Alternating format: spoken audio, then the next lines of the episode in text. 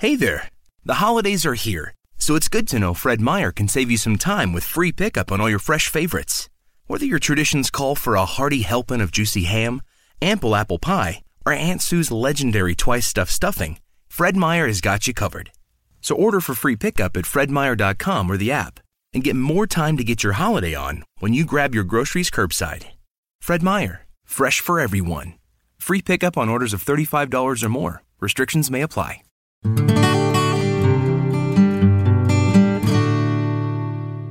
Welcome to the Everyday Mindfulness Show, where we educate and inspire people to live fuller lives through mindful practices. Let's get started with your host, New York Times contributor, leadership advisor, sought after keynote speaker, the author of the Amazon hot new release, Everyday Mindfulness from Chaos to Calm in a Crazy World. She's smart, strong, sassy, and a trendsetter in the field of mindful leadership. Your host, Holly Duckworth. Welcome to another episode of the Everyday Mindfulness Show, where we bring you powerful conversations on what mindfulness is and how to apply mindfulness to your business and personal life. Today, I am excited to introduce you to someone who will educate you on topics that you may not want to talk about, but he's become a dear friend. Dr. Gleb Tsipursky is on a mission to help us make better decisions.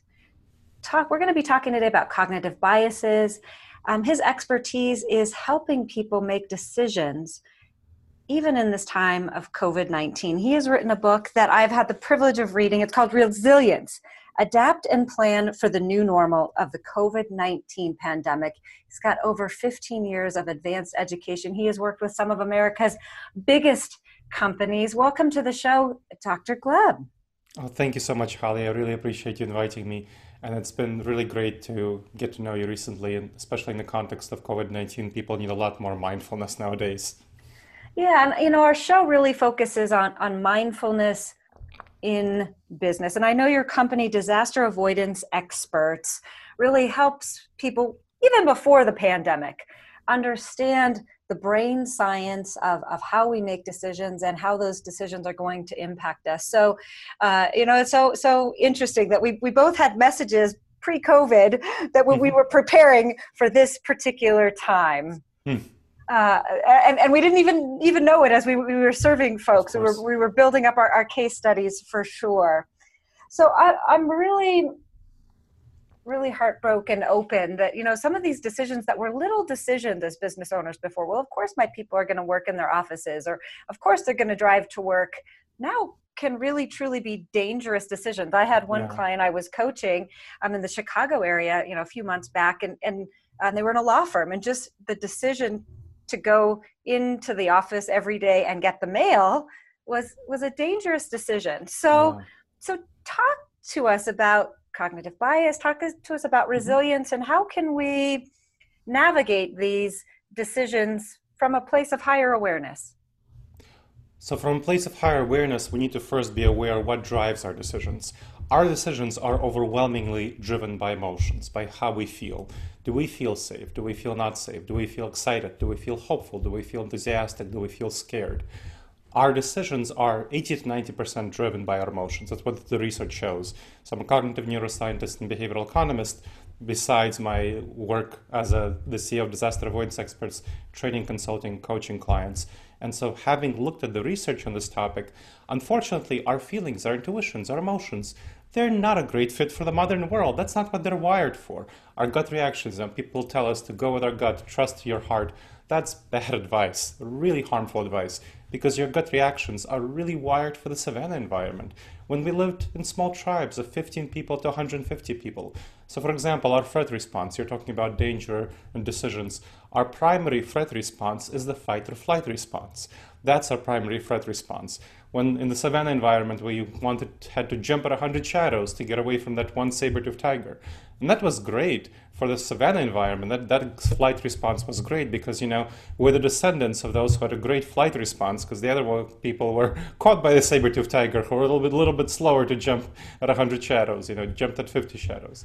That's the who we're built to that's what we're built to do right now. So folks who experienced COVID 19, a lot of them had the flight response. They flee from the information, they ignore the information, they say, oh, it's not a big deal, it's nothing worse than a common cold, whatever. That's the flight response. People are ignoring the reality because it's so uncomfortable. They don't want to deal with it. They flinch away from the information. And so many business leaders, so many business owners fleeing away, flinching away from the information. I mean, oh, look at Elon Musk. When on, when, on March 19th, he, he tweeted that, you know, based on current trends, close to zero new cases of COVID-19 by the end of April. I mean, obviously, is very, very wrong. And that is an example of a supremely popular, very powerful business leader who lots of people follow. So that's an example of uh, fleeing from the information. Other people it had the fight response. So they had aggressive responses, whether you know going to the to, to, the store and buying up all the toilet paper, right? Kind of a notorious toilet paper shortage. That was one aspect of fight response in your regular life. But other people had the fight response in their business life, where, for example, they turned to their business continuity plans, their disaster preparedness plans. And I know this as someone who designed a lot of these plans. That was a lot of my work as a disaster avoidance expert. So I did that. That's definitely a bunch of stuff that I do. Unfortunately, they're not designed for COVID-19. They're great for when a blizzard hits. You know that that's great. Or when there's a major flood, like when Houston got flooded. That's a perfect time to use your business continuity plan when there's a one week, two week interruption in your business. Now, COVID 19 is not that. It's like Houston got flooded and then stayed flooded.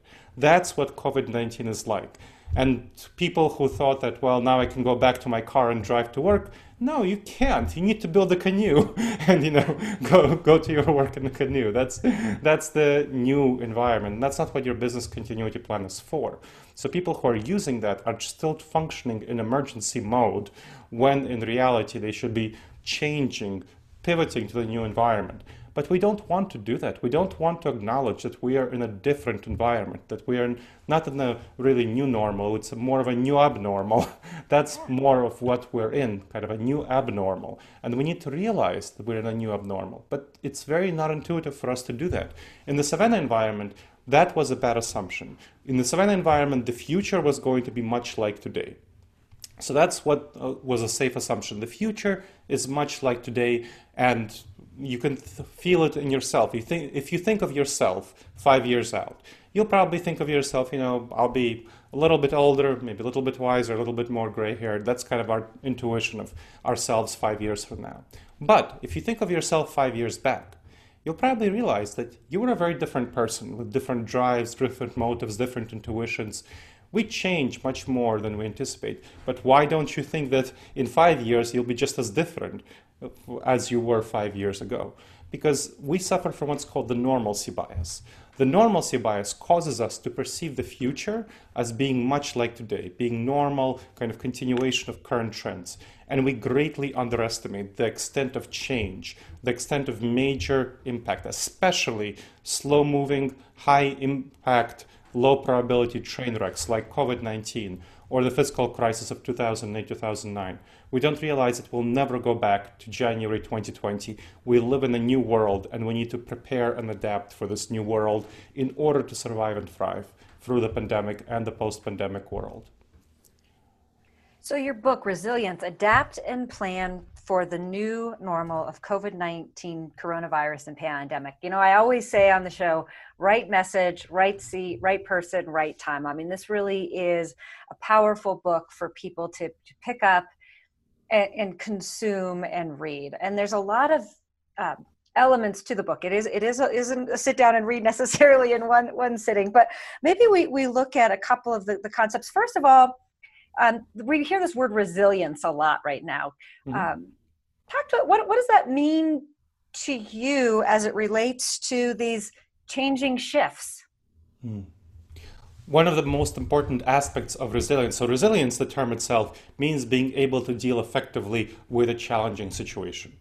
That's what it means. That's kind of the essence of what resilience refers to being able to deal well, deal effectively with a challenging, troubling situation. When we are de- when we are dealing with a new situation like COVID-19, that means not using your previous instincts, your previous intuitions, your previous ways of doing things to deal with this new situation, that means pivoting, figuring out what does the new situation require and changing your decision making, your risk management processes, your strategic planning for the future. The vast majority of people that I observe are not doing that. They're trying to use their previous modes of existence, you know, to to deal with COVID-19 when this is a very bad idea. You should not use your previous trends. You should not use your previous modes of being of making plans. You know, for example, one of the cognitive biases I talked about the normalcy bias. One of the cognitive biases that's also very relevant to COVID-19 is called the planning fallacy. Now, we tend to make plans and think that our plans will come true because you know we're good people, we're confident about ourselves, we like our plans, so we think our plans will come true. That you know, you've probably heard the phrase "failing to planning." To, fail is fail, failing to plan is planning to fail. So failing to plan is planning to fail. It's a common phrase, it gets bandied around a lot, but it's very misleading. Why is that? Well, unfortunately, when you make a plan, we assume that it will come true, and we don't realize that just making a plan doesn't mean that we prevented failure. What much more effective phrase that I have my clients use is failing to plan for problems is planning to fail. Again, failing to plan for problems is planning to fail because we don't plan for problems. We plan for success. and so much so much so often there's a lot of problems. And right now that people are trying to you know open back up go back to business as though nothing happened as though covid-19 is behind us that's they're asking for trouble. They're asking for problems. There's going to be so many issues so many challenges so many t- trends that they're not anticipating, that they're not adapted for, that they will lose out to people who are more savvy, and they will lose market share, they will lose to competitors who are more savvy, more smart about going forward. So that's what resilience means to me. It means responding effectively, wisely to challenges, including new challenges, not responding the same way as you would to old traditional challenges.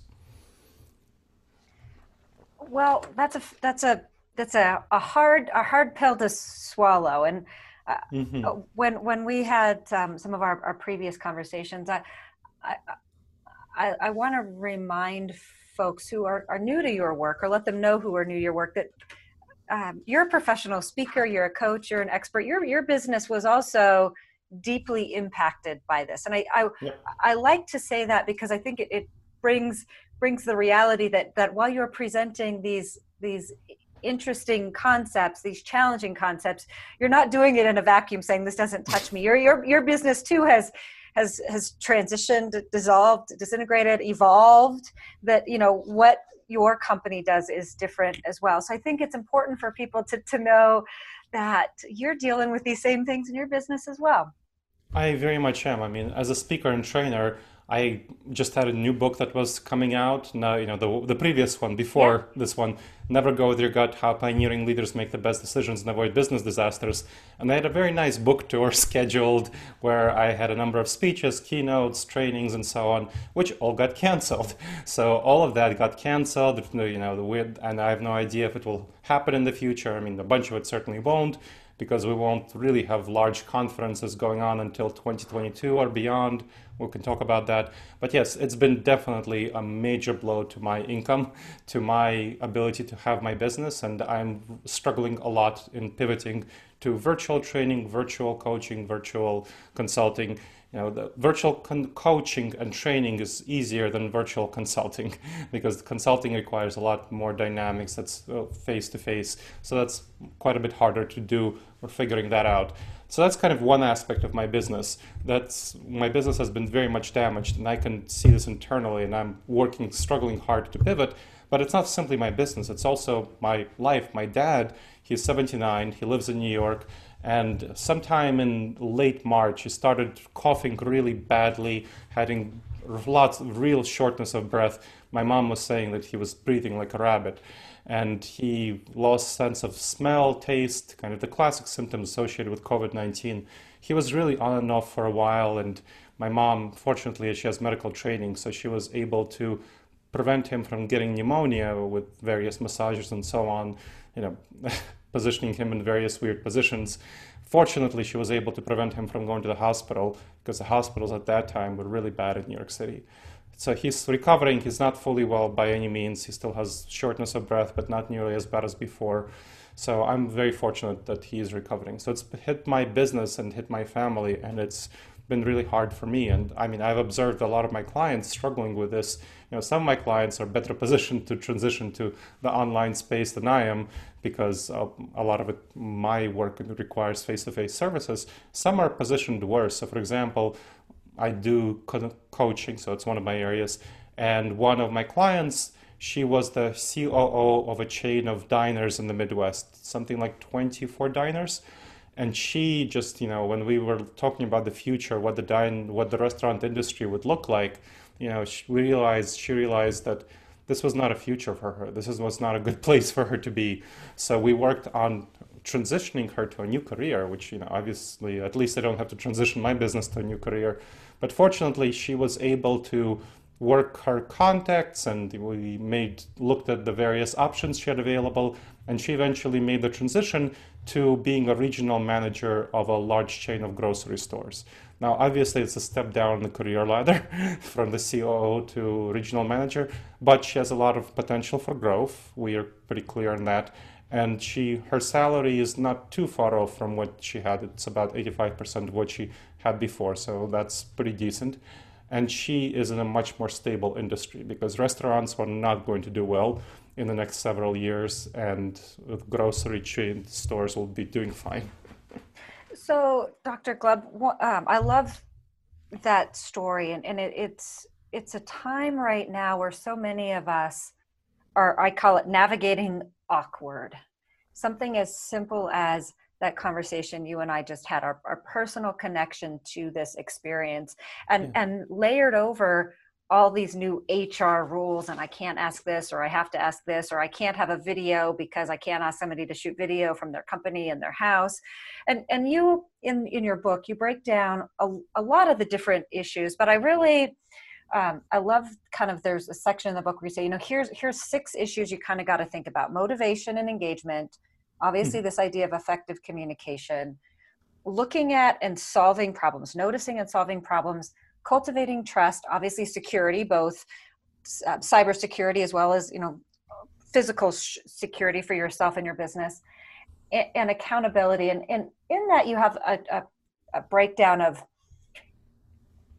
developing these effective communication skills and right now we're not only just layering the pandemic over over our world but in the, the framework of the united states now we've got this layer of uh, george floyd and pre- police yes. brutality and all that which which escalates this need for resilience this need to adapt do you have any any simple strategies or tips we might give to our listeners to help them jump into this navigating awkward with hmm. effective communication one of the really important things to remember about how we fail at communication is that we assume we're much better at communicating than we are.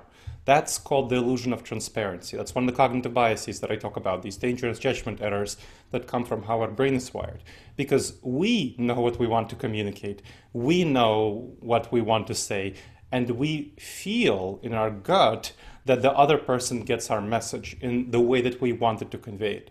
We don't realize a number of things. First of all, the person is interpreting the message through their filters. So let's say with George Floyd, if somebody has a certain perspective on George Floyd that doesn't agree with your perspective, that differs from your perspective, they might be misinterpreting what you're trying to communicate because they have different filters, they have different values.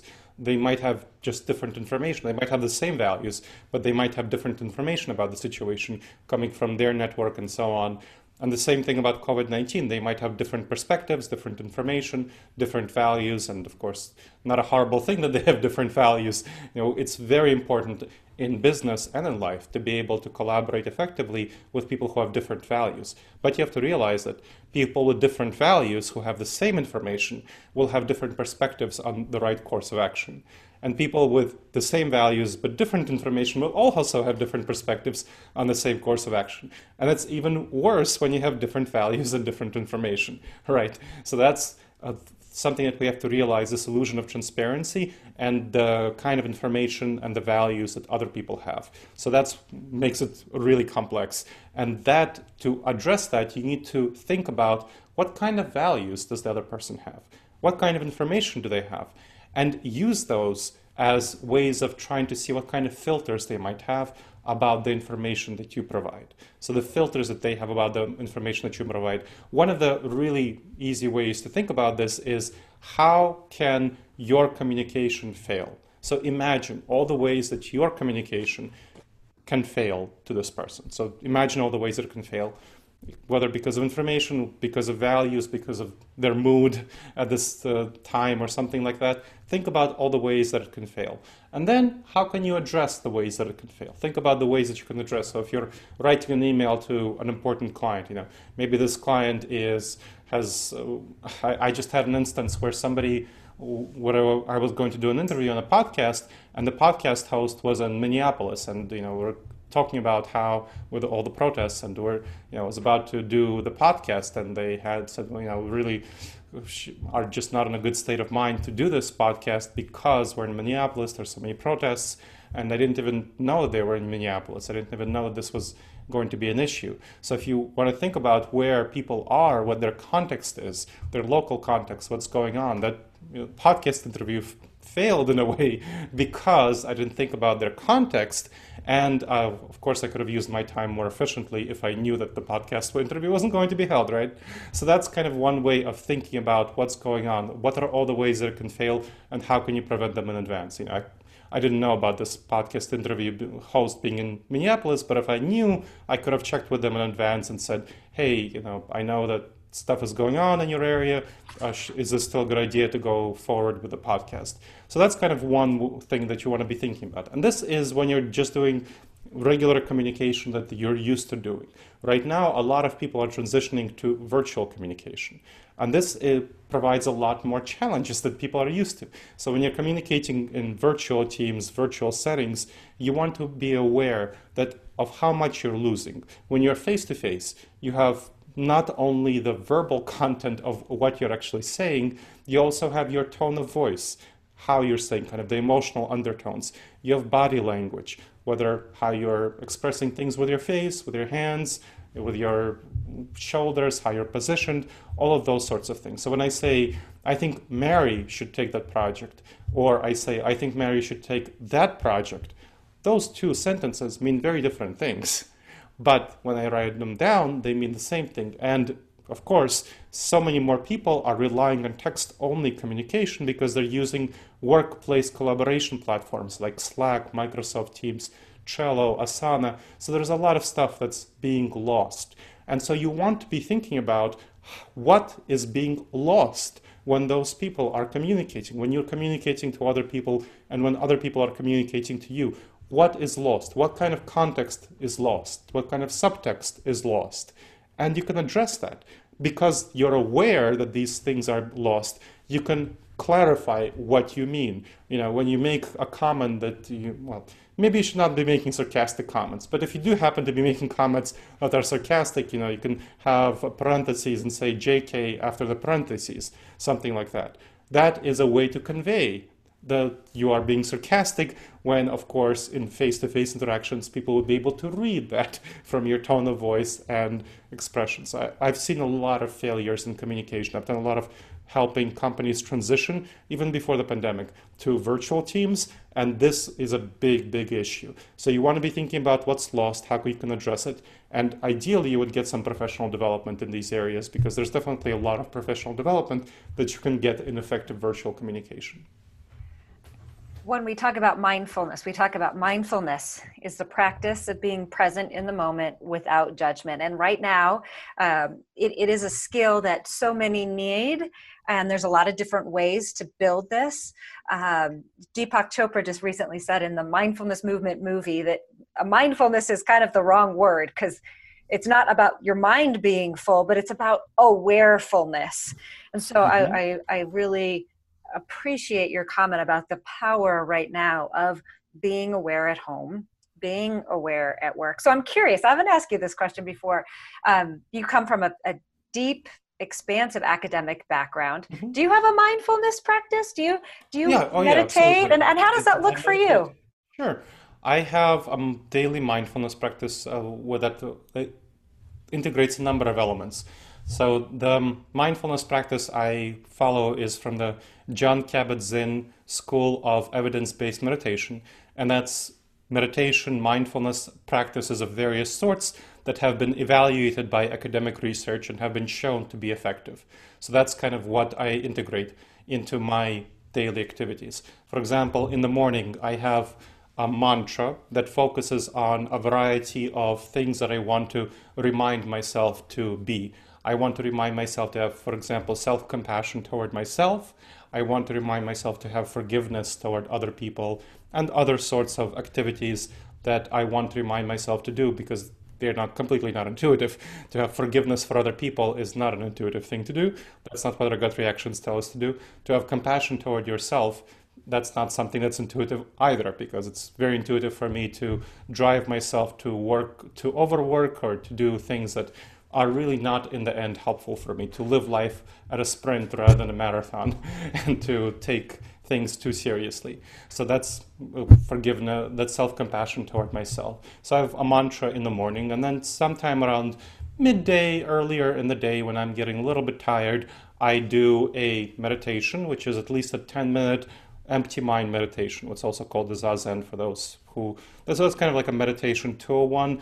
I used I started doing meditation with breath, focusing on my breath and focusing on my body but then I moved up to doing zazen, empty mind, letting go of thoughts.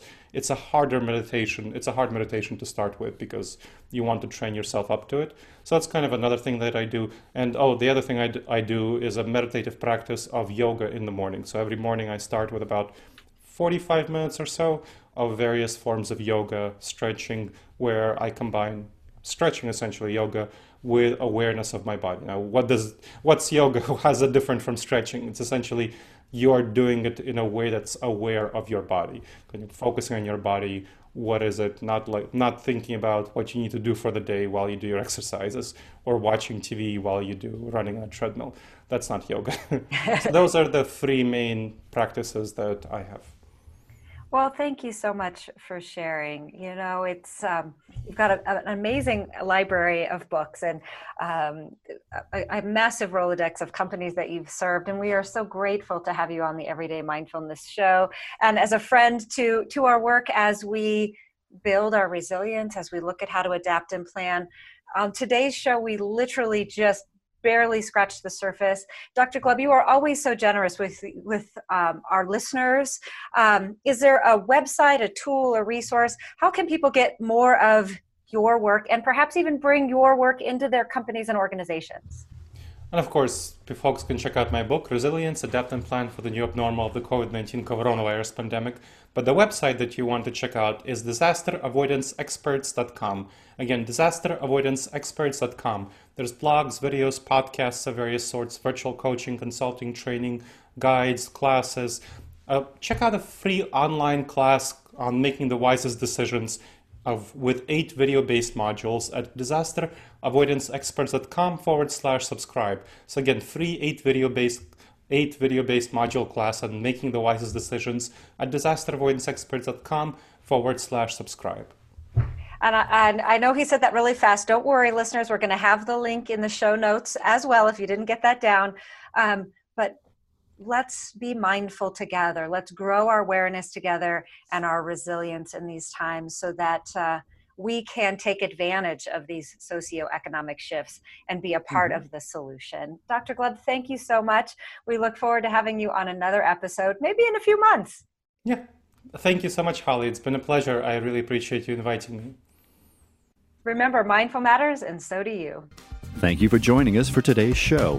For more mindfulness every day, visit everydaymindfulnessshow.com and download the three day challenge and experience the ABCs of mindfulness.